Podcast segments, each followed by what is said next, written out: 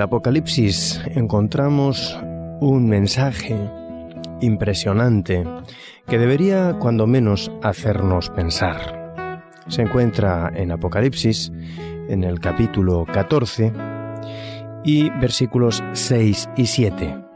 Dice, entonces vi a otro ángel que volaba por el cielo, con el Evangelio eterno para predicarlo a los que habitan en la tierra, a toda nación y tribu, lengua y pueblo. Decía a gran voz, Reverenciad a Dios y dadle honra, porque ha llegado la hora de su juicio, y adorad al que hizo el cielo y la tierra, el mar y las fuentes de las aguas. Realmente estamos hablando de un juicio en el que quien necesita ser vindicado o quien debe realmente ser vindicado no es el hombre. Históricamente hemos interpretado mal la idea de que el juicio investigador tenía que ver con el hombre. Se trata de vindicar a Dios. Dios necesita ser vindicado por el hombre para que el hombre pueda ser vindicado por Dios. Los ángeles y los mundos no caídos necesitan del juicio. Y paralelo a esto, la fiscalía, es decir, el diablo y sus ángeles, así lo demandan. Quisiera que hiciéramos volar nuestra imaginación y que os imaginéis conmigo en el escenario del cielo, muy atrás en el tiempo, como si realmente nosotros pudiéramos estar en ese momento. Y ah, situarnos antes incluso de la historia de este mundo. Y Lucifer ha cantado. Dios lo llama a comparecer ante su trono y allí mismo lo destruye, lo mata. A la mañana siguiente, los ángeles se reúnen alrededor del trono y preguntan, ¿dónde está Lucifer? Dios dice, Lucifer se ha ido. Los ángeles le preguntan, ¿pero qué significa eso de que se ha ido? Y Dios responde, lo maté. ¿Lo mataste? preguntan los ángeles. ¿Qué significa eso de matar? Lo destruí porque había pecado. ¿Lo destruiste? ¿Qué es eso de destruir? ¿Pecar? ¿Pecado? ¿Qué, qué es eso de pecado? Los ángeles continúan preguntando, tratando de aclarar esos términos extraños que no se entienden, que no son capaces de comprender. Y Dios dice, pero no confiáis en mí. Y ellos dicen, sí, sí, confiamos, pero... pero confiamos hasta ahora, porque hay cosas que empezamos a no entender. Sabes, hay gente que dice que no hay necesidad de un juicio investigador porque el Señor conoce ya de antemano quiénes son suyos. Por supuesto que lo sabe, eso no cabe ninguna duda. Pero si Dios hubiera deseado pasar por alto nuestra inteligencia, si hubiera deseado dejar sin responder nuestras preguntas y tener eh, un gobierno basado en una verdad ciega, lo tendría que haber comenzado hace mucho tiempo atrás. Si hubiera deseado usar tal aproximación, podría haberlo hecho mucho tiempo antes del comienzo del pecado, y al menos habernos librado de todos los años de dolor y de miseria que el pecado nos ha traído. Pero no lo hizo. Él realmente eligió permitir que el pecado se mostrara a sí mismo hasta el mismo fin, de tal manera que nunca surja más de nuevo el pecado en el universo y ha operado de esa forma durante toda la gran controversia, para que cada uno de nosotros pueda realmente basar su confianza en una comprensión inteligente de los métodos de Dios. Dios quiere que le aceptemos, que estemos a su lado, porque hayamos entendido claramente la naturaleza y el origen del pecado. En primer lugar, hay que tener en cuenta que para que haya un juicio debe haber una acusación. Y esa acusación existe. Lucifer acusó a Dios. Luego viene el comunicado de que el juzgado va a convocar un juicio. Hay una audiencia del caso particular. Y eso implica, involucra una investigación de las evidencias. Después de la investigación, el juez o el jurado toman la decisión concerniente al caso y, dictan el veredicto, culpable o no culpable. Y finalmente se pronuncia la sentencia y luego se ejecuta. Ese es el procedimiento normal y ese modelo es justamente el que también vemos en todo este proceso. Ahora bien, ¿Dios ha sido ya vindicado? El carácter de Dios ha quedado claro ya a lo largo de la historia de la humanidad. Yo quisiera que pudiéramos ver en la epístola a los romanos, en el capítulo 8, perdón, en el capítulo 3, algún aspecto que viene muy bien relacionado con lo que estamos diciendo en este momento. Romanos capítulo 3 versículos del 21 al 26. Pero ahora, aparte de toda ley, la justicia de Dios se ha manifestado respaldada por la ley y los profetas. La justicia de Dios por medio de la fidelidad de Jesucristo para con todos los que creen en Él, porque no hay diferencia. Por cuanto todos pecaron y están destituidos de la gloria de Dios y son justificados gratuitamente por su gracia mediante la redención realizada por Cristo Jesús, a quien Dios puso como medio de perdón por la fe en su sangre para demostrar su justicia al haber pasado por alto en su paciencia los pecados pasados, con el fin demostrar su justicia en este tiempo para ser a la vez el justo y el que justifica al que tiene fe en Jesús. Por medio de la muerte, Jesús pagó la penalidad del pecado. Dios ahora puede ser justo y al mismo tiempo el justificador de quienes creen en Él. Sin embargo, el juicio investigador muestra al universo que Dios está justificado en perdonar al que consigue perdonar. Porque independientemente del hecho de que la cruz fue un sacrificio suficiente para todo el mundo, sólo quienes lo acepten conseguirán el perdón. Y finalmente el juicio durante los mil años justifica a Dios por no perdonar a quienes no deben ser perdonados. En primer lugar, tenemos que tener en cuenta que la cruz justifica a Dios para perdonar a alguien. En segundo lugar, que el juicio investigador justifica a Dios por perdonar a los que consiguen el perdón. Y en tercer lugar, el juicio por espacio de mil años.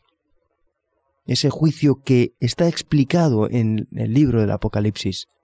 El juicio por espacio de mil años justifica a Dios por no perdonar a quienes no consiguieron el perdón. Y Dios está intentando conseguir que toda persona entre en su reino y lo haga para siempre. Pero también intenta asegurarse de que cuando consiga hacernos entrar allí, seamos al mismo tiempo felices para siempre. ¿Realmente podrías ser feliz para siempre en el cielo? si aquellas personas a las que realmente amas estuvieran ausentes en la tierra nueva y no supieras por qué no están? Dios desea que sepas el por qué no están, si es que no están, y que tengas claro, bien, bien, bien claro, el por qué no están. Porque no sólo desea que tú estés en el cielo, desea que seas feliz allí. Que además estés absolutamente comprometido en manejar las cosas de tal manera que el problema del pecado nunca vuelva a surgir otra vez. Y el juicio investigador es precisamente ese método que Dios emplea para que estemos convencidos seguros de todo esto. En Apocalipsis capítulo 15 dice que ellos cantan un canto llamado canto de Moisés y del Cordero. Dice en el versículo del 1 hacia adelante, vi en el cielo otra señal grande y admirable, siete ángeles con las últimas siete plagas, con que la ira de Dios llega a su fin. Y vi como un mar de vidrio mezclado con fuego, y los que habían alcanzado la victoria sobre la bestia, su imagen, su marca y el número de su nombre, que estaban en el mar de vidrio, con las arpas de Dios, y cantaban el canto de Moisés, siervo de Dios, y el canto del Cordero, diciendo, Grandes y maravillosas son tus obras, Señor Dios Todopoderoso justos y verdaderos son tus caminos, Rey de las naciones.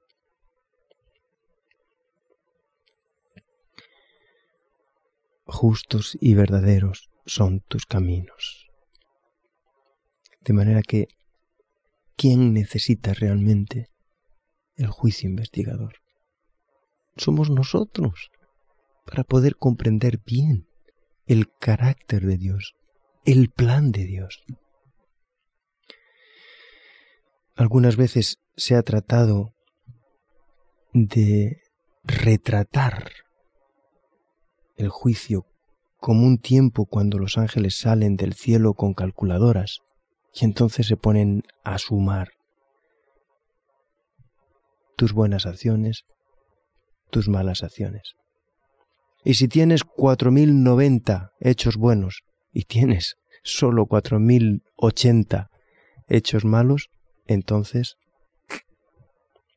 entramos. Y si es al revés, entonces estamos condenados. Hemos comprendido muy mal el propósito de los libros de registro que Dios lleva. El plan de Dios no es contabilizar a ver cuántas obras buenas llevas hechas o cuántas obras malas llevas hechas. El comprender tan mal estas cosas nos han conducido a estar ansiosos por excluir totalmente esa figura, la imagen de los libros donde quedan registradas nuestras obras, nuestras acciones. Pero los libros son una enseñanza bíblica. Apocalipsis 3.5 nos habla acerca de ellos y dice, el vencedor será vestido de vestiduras blancas, y no borraré su nombre del libro de la vida, y confesaré su nombre delante de mi Padre y delante de sus ángeles. En las escrituras se habla repetidamente de libros.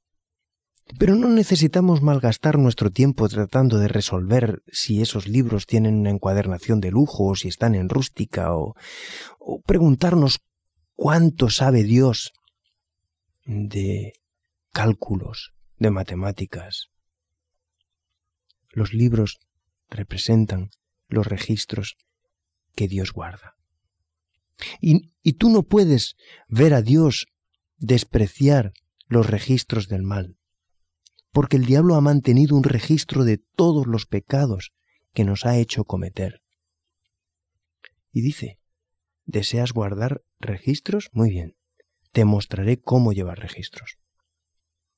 Y Dios lleva un registro minucioso, no con el propósito de no permitirnos el ingreso en el cielo, no, ni mucho menos, sino con el fin de hacernos entrar en el cielo a pesar de las acusaciones que el diablo te hace.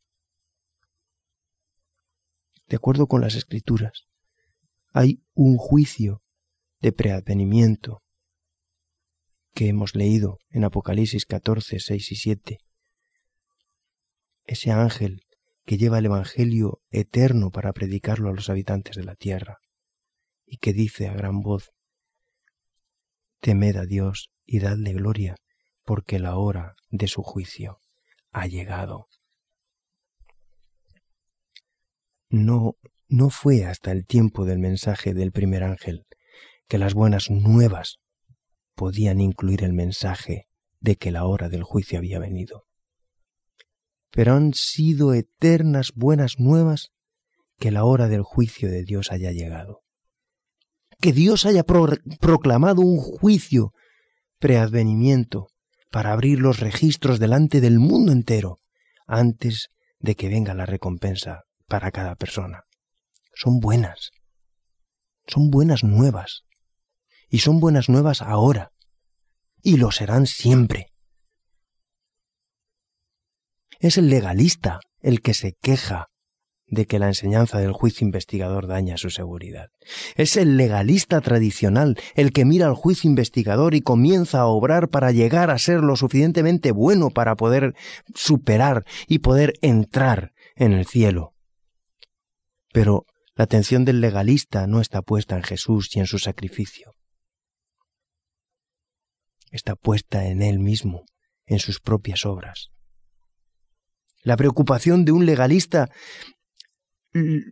va a mirar sus obras como, como el fundamento de su salvación, en lugar de mirar a Jesús, lo que Jesús ha hecho por él, y que es salvo gracias a la muerte y sacrificio expiatorio de Cristo, no gracias a sus propias obras. El legalista dice, es lo que Jesús hizo en la cruz lo que nos salva pero luego se engaña con el hecho de que interiormente todavía descansa en el sistema de salvación por obras cuando tiene que deshacerse del juicio investigador para conservar su seguridad. Y corremos un grave riesgo, tú y yo, y es pretender fundar nuestra esperanza en las cosas buenas que hayamos podido hacer a lo largo del tiempo. No, no son nuestras obras las que nos salvan. No, no es en el juicio investigador nuestras obras las que están en juego, para pesarlas, a ver cuántas hay buenas y cuántas hay malas. Se trata de la aceptación en nuestra vida de la sangre preciosa de Cristo, la aceptación de Cristo en mi vida como mi salvador personal, lo que realmente entra en juego en el juicio investigador. Si el sacrificio de Jesús es la base de nuestra salvación, y Jesús realmente lo pagó todo, todo lo que yo adeudo, entonces no te debe, no me debe perturbar nuestra seguridad, ni una sola jota que se investiguen todas nuestras obras. No importa. Que analicen lo que quieran. Que salgan todos nuestros trapos sucios en el juicio investigador. No importa. Bendita sea. Porque absolutamente todas mis deudas, sean cuales hayan sido, han sido perdonadas y limpiadas en mi aceptación de la salvación por parte de Jesús. Y ahora mi vida queda transformada por el poder precioso de la salvación de Cristo en mi vida. También olvidamos que la obediencia es un don y que el único prerequisito para recibir un don es entrar en relación con el dador. Si yo quiero el don de las buenas obras, si yo quiero experimentar y vivir en mi experiencia que mi vida está fundamentada y basada en las buenas obras, necesito una relación de amistad estrecha, profunda, con el que me regala la vida eterna. El que está mirando a Jesús, no sólo por perdón, sino también por poder vencer, puede continuar mirando a Jesús durante el tiempo del juicio. Y además mirarle a los ojos, descansando en la seguridad de que quien comenzó en nosotros la buena obra la perfeccionará hasta el día de Jesucristo, como dice el apóstol San Pablo en Filipenses 1.6. Podemos mirar hacia arriba, levantar nuestras cabezas, porque realmente nuestra redención está cerca, como dice Pablo en Romanos. Es posible hacer un estudio cuidadoso de la escritura profética, concerniente a este pilar de nuestra fe y poner al descubierto todo el apoyo bíblico para ello, pero sin embargo podemos también perder su significado para nuestras vidas.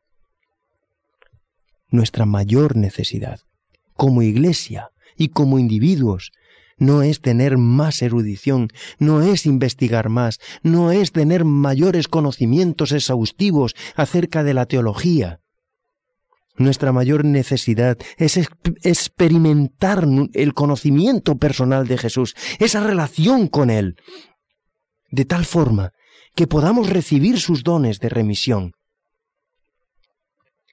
sus dones de perdón, sus dones de arrepentimiento, sus dones de obediencia, incluso el don de la seguridad que viene de conocerlo y de amarlo. Hay mucho más involucrado en la salvación que la simple aceptación de una sola vez del sacrificio de Jesús. Es posible tener nuestros nombres anotados en el libro de la vida porque un día nosotros aceptamos esa salvación de Cristo para mi vida. Y mis, mi nombre haya quedado escrito en el, en el libro de la vida.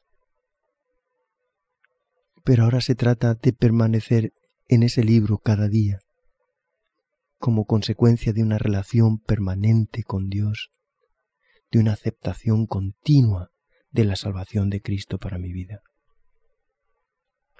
Yo no soy el vencedor, tú no eres el vencedor o la vencedora. Es Cristo quien ha vencido por ti y en tu nombre. Me gustaría que pudiéramos reflexionar durante unos minutos acerca de esta verdad en nuestras vidas.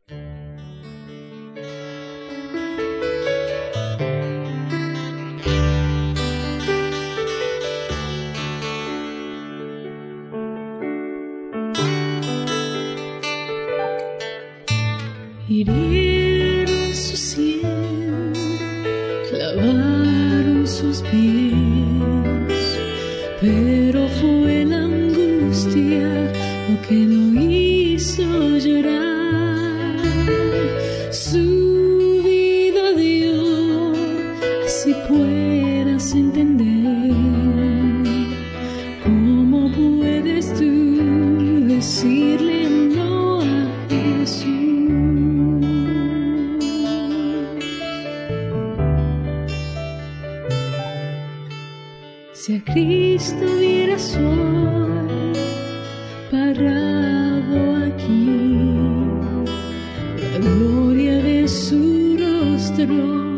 y las lágrimas por ti, te extiende sus manos que el clavo hirió. ¿Cómo puedes tú decirle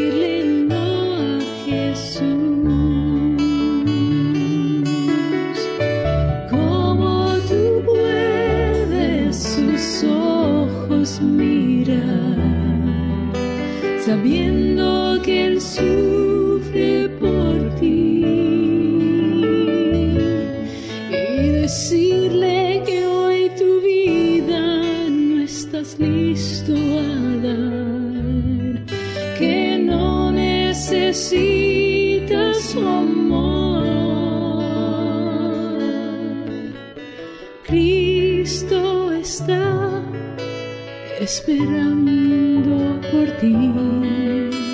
Cierra los ojos con tu corazón, lo verás. Deja que decidas tú lo que Él hizo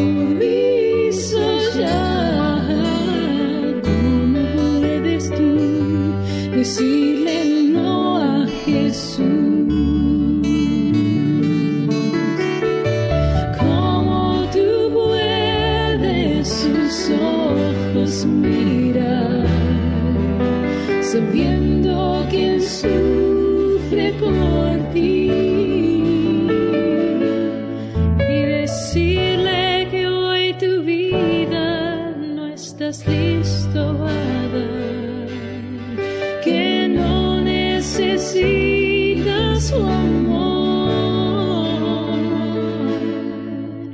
Clavaron su sien tu vida en su poder.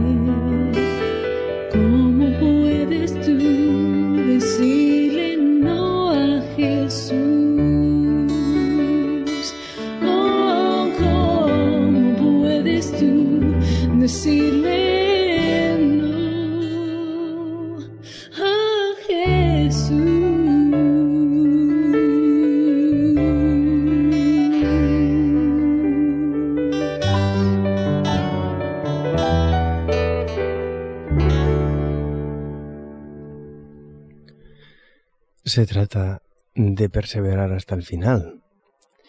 Se trata de vivir una experiencia de aceptación de Jesús como mi Salvador personal, no de una manera puntual en mi vida, sino de una manera permanente y constante.